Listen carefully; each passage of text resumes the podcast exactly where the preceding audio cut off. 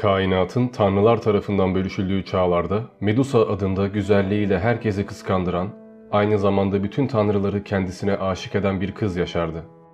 Medusa o kadar güzeldi ki yeryüzünde ona güzelliğiyle rakip olabilecek başka bir kadın bulmak mümkün değildi. Bu yüzden yeryüzündeki bütün kadınlar Medusa'yı kıskanırdı. Fakat Medusa bu güzelliğini umursamayan, kendini tanrılara adayan bir kızdı. Hiç evlenmemişti, hiç kimseyle birlikte olmamıştı. Tıpkı bir rahibe gibi yaşıyordu. Zeka tanrıçası Athena'nın tapınağında iki kardeşiyle birlikte hizmet ediyordu. Athena denizler tanrısı Poseidon'la evlenmişti ve bir gün Medusa Poseidon'un da dikkatini çekecekti. İşte hikaye bundan sonra başlayacaktı.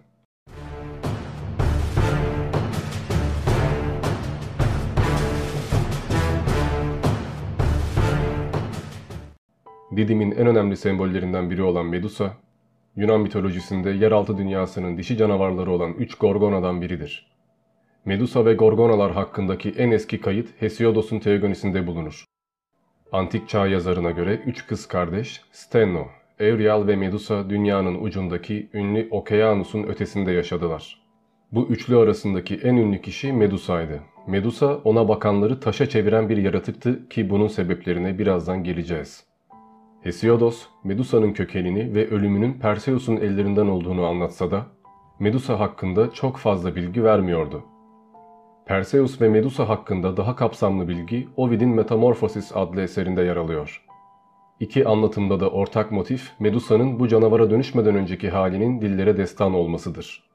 Athena tapınağındaki üç kız kardeşten sadece Medusa ölümlüydü. Tanrıça Athena kendi tapınağında yaşayan bu güzel kızı gördüğünde onun güzelliğinden etkilenmişti. Fakat kendisi kadar güzel ve akıllı bulmadığı için onu umursamamıştı. Denizler tanrısı Poseidon ise karısı Athena'nın tapınağındaki Medusa'nın güzelliğinden etkilenip ona aşık olmuştu. Fakat bir ölümlüye aşık olduğu için küçümsenmekten korkup aşkını gizlemişti. Medusa ona bir bakanın bir daha kafasını çeviremeyeceği kadar güzel bir kadındı. Herkesin bakışları onun üzerindeydi.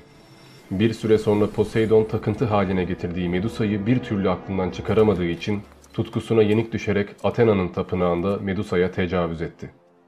Medusa yine de tanrılara sığınarak berbat bir biçimde tapınakta kalmaya devam etti. Zira tanrıların nefretini kazanmaktan korkuyordu ama yine de olanlar olacaktı. Athena bu olayı duyunca derin bir kıskançlığa kapıldı. Bunu kendisine hakaret sayarak Medusa'yı çok kötü bir şekilde cezalandırmaya karar verdi. Poseidon her ne kadar bu ilişkiyi yalanlasa da ve dünyadaki en güzel kadının Athena olduğunu söyleyerek onu sakinleştirmeye çalışsa da başarılı olamadı. Athena dünyanın en güzel kadını olduğu söylenen bu kişiyi dünyanın en çirkin varlığına çevirmeye karar verdi.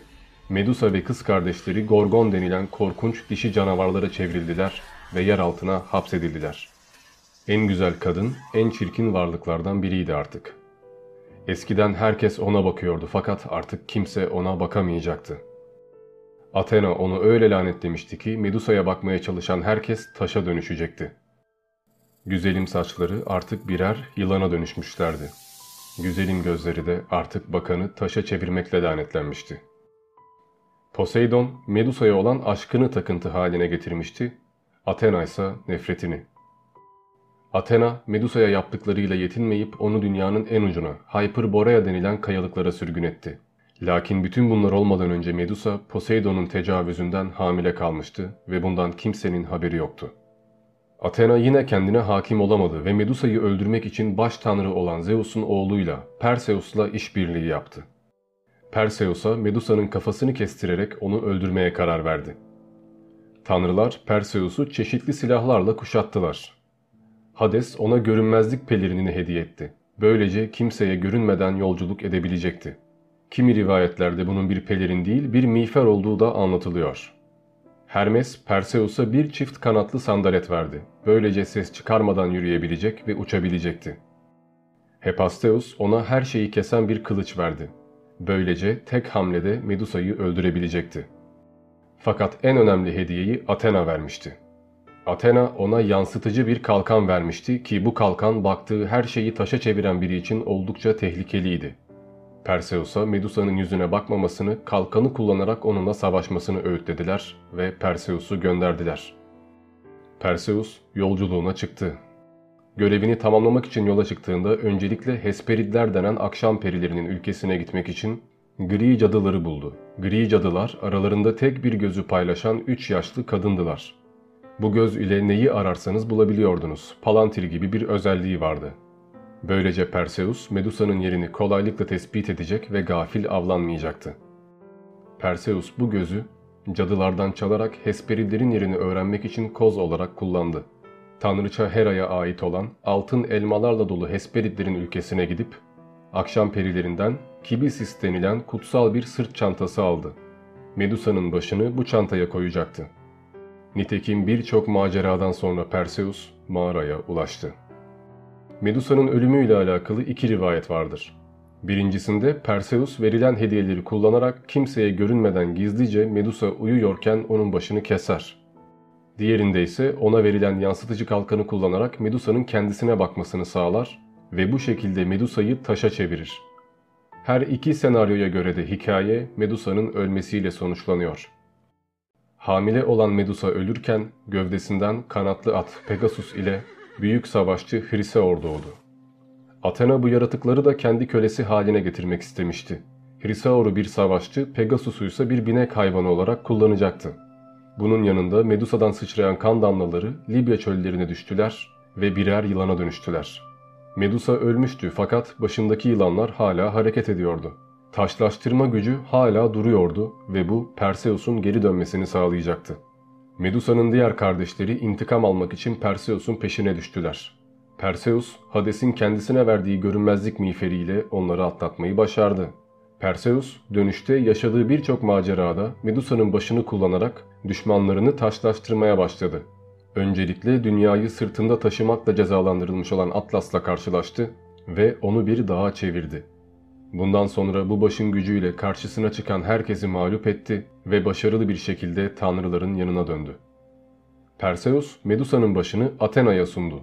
Athena bu başı efsanevi kalkanına yapıştırdı. Artık savaşa giderken herkesi taşlaştırabilecek bir güçle yenilmez olacaktı. Bu görüntü Aegis'in de sembolü olacaktı. Athena ayrıca Medusa'dan iki damla kan yani öz aldı. Bunlardan birini Kral Eriktonius'a hediye etti. Bu iki damladan biri öldürücü bir zehir, diğeri ise panzehirdi. Bu panzehir bütün hastalıklara devaydı. Tıpkı Şahmeran hikayesinde olduğu gibi. Atina'da yaşanan bu savaş mitolojik düşünce çağının bitmekte olduğunu ve yerine felsefe çağının başlamakta olduğunu gösteriyor. Felsefi düşünce çağının başladığı bu dönemde bazı özgürlükler sağlanmış, insanlar belli bir uyanışa geçmiş ve böylelikle kadın da kendi duruşu konusunda farkındalığa erişmiştir. Eski Yunan ataerkil ve kadınları özellikle baskılayan bir toplumdur. Bu durumda Medusa'nın konumu cinsiyet sorununa adeta bir başkaldırıydı. Bir kadın en yüksek mertebedeki insanların kararlarını bile değiştirebilirdi. Her ne kadar bu başına acı felaketlerin gelmesine sebep olacak olsa da. İlk zamanlarda yılan simgesi annelikle bağdaştırılıyordu fakat daha sonra Yahudi mitolojisinde iffetsizlik, şeytanilik kavramını almıştı. Zira Adem ile Havva'yı saptıran şey bir yılandı ve yılanlar sinsilikle bağdaştırıldı. Halbuki yılan aynı zamanda tıbbın da sembolü olacaktı. Bir kılıç etrafına sarılmış olan yılan şekli şifayı temsil edecekti. Tıpkı Medusa'nın bir damla kanı gibi. Medusa mitlerde bir canavar olarak anlatılsa da onun başı koruyucu bir güç gibi, bir muska gibi düşünülmüştür. Bu sebeple antik dönemde büyük yapıları ve özel yerleri kötülüklerden korumak için Medusa kabartmaları ve resimleri kullanılmıştır. Geçmişten bugüne bulunan tarihi eserlerde görülen en meşhur Medusa tasvirleri ise İstanbul Sultanahmet'te bulunan yere batan sarnıcı, ayrıca Didim Apollon Tapınağı, Afrodisyas Antik Kenti ve Pergamon Antik Kenti'nde bulunmaktadır. Bunun yanında uzunca bir dönem savaşçılar, kılıçlarının kabzalarına Medusa'nın figürünü ekletiyorlardı. Çünkü bunun onları koruyacağına inanıyorlardı. Medusa'nın etimolojik kökenine göre bu isim, dişi kraliçe anlamına gelen bir isimdir. Ki Medusa yılanların kraliçesidir. Yılanlara hükmeden kişidir. En güzel kadının tanrıların iradesine etki ederek kendisine korkunç bir lanet getirmesi ve kimsenin gözünü alamadığı bir varlıkken artık kimsenin bakamayacağı bir şeye dönüşmesi, çok çirkin ve korkunç anlamına gelen Gorgo adını alması edebi açıdan da bize birçok şey anlatıyor. Mitolojik efsanelerin hemen hepsinde günümüzde bile geçerli olan birçok öğüt ve ders alınacak mesajlar görebiliriz. Medusa hikayesinde ise özetle örtünmeyi, güzelliği saklamayı ve dikkat çekmemeyi, bunun kadınlar için daha güvenli olacağının mesajını bulabiliyoruz. Ki birçok kutsal kitapta da kadınların örtünmesinin onların güvenliği için daha iyi olacağı anlatılıyor. Zira şu anda bile kendi iradesine hakim olamayan bir erkek size zorla sahip olursa bu sizin hem toplum tarafından dışlanmanıza hem de ataerkil bir toplumda erkeklerin artık sizinle evlenmek istememesine ve belki de sizin taşlanarak öldürülmenize kadar gidebilir. Bunun yanında sadece inançlarda değil, geleneklerde ve deyimlerde bile mitolojilerden kalıntılar bulmak mümkündür. Öyle ki nereden geldiğini bilmeden hayret, dehşet veya korku ifadesi olarak kullandığımız taş kesildim deyiminin esasında bu antik efsaneden geldiğini de belirtmek gerek. Tragedyalara ve mitolojik öykülere dair videolar gelmeye devam edecek ama şimdilik bu kadar. Ben Diamond, görüşmek üzere.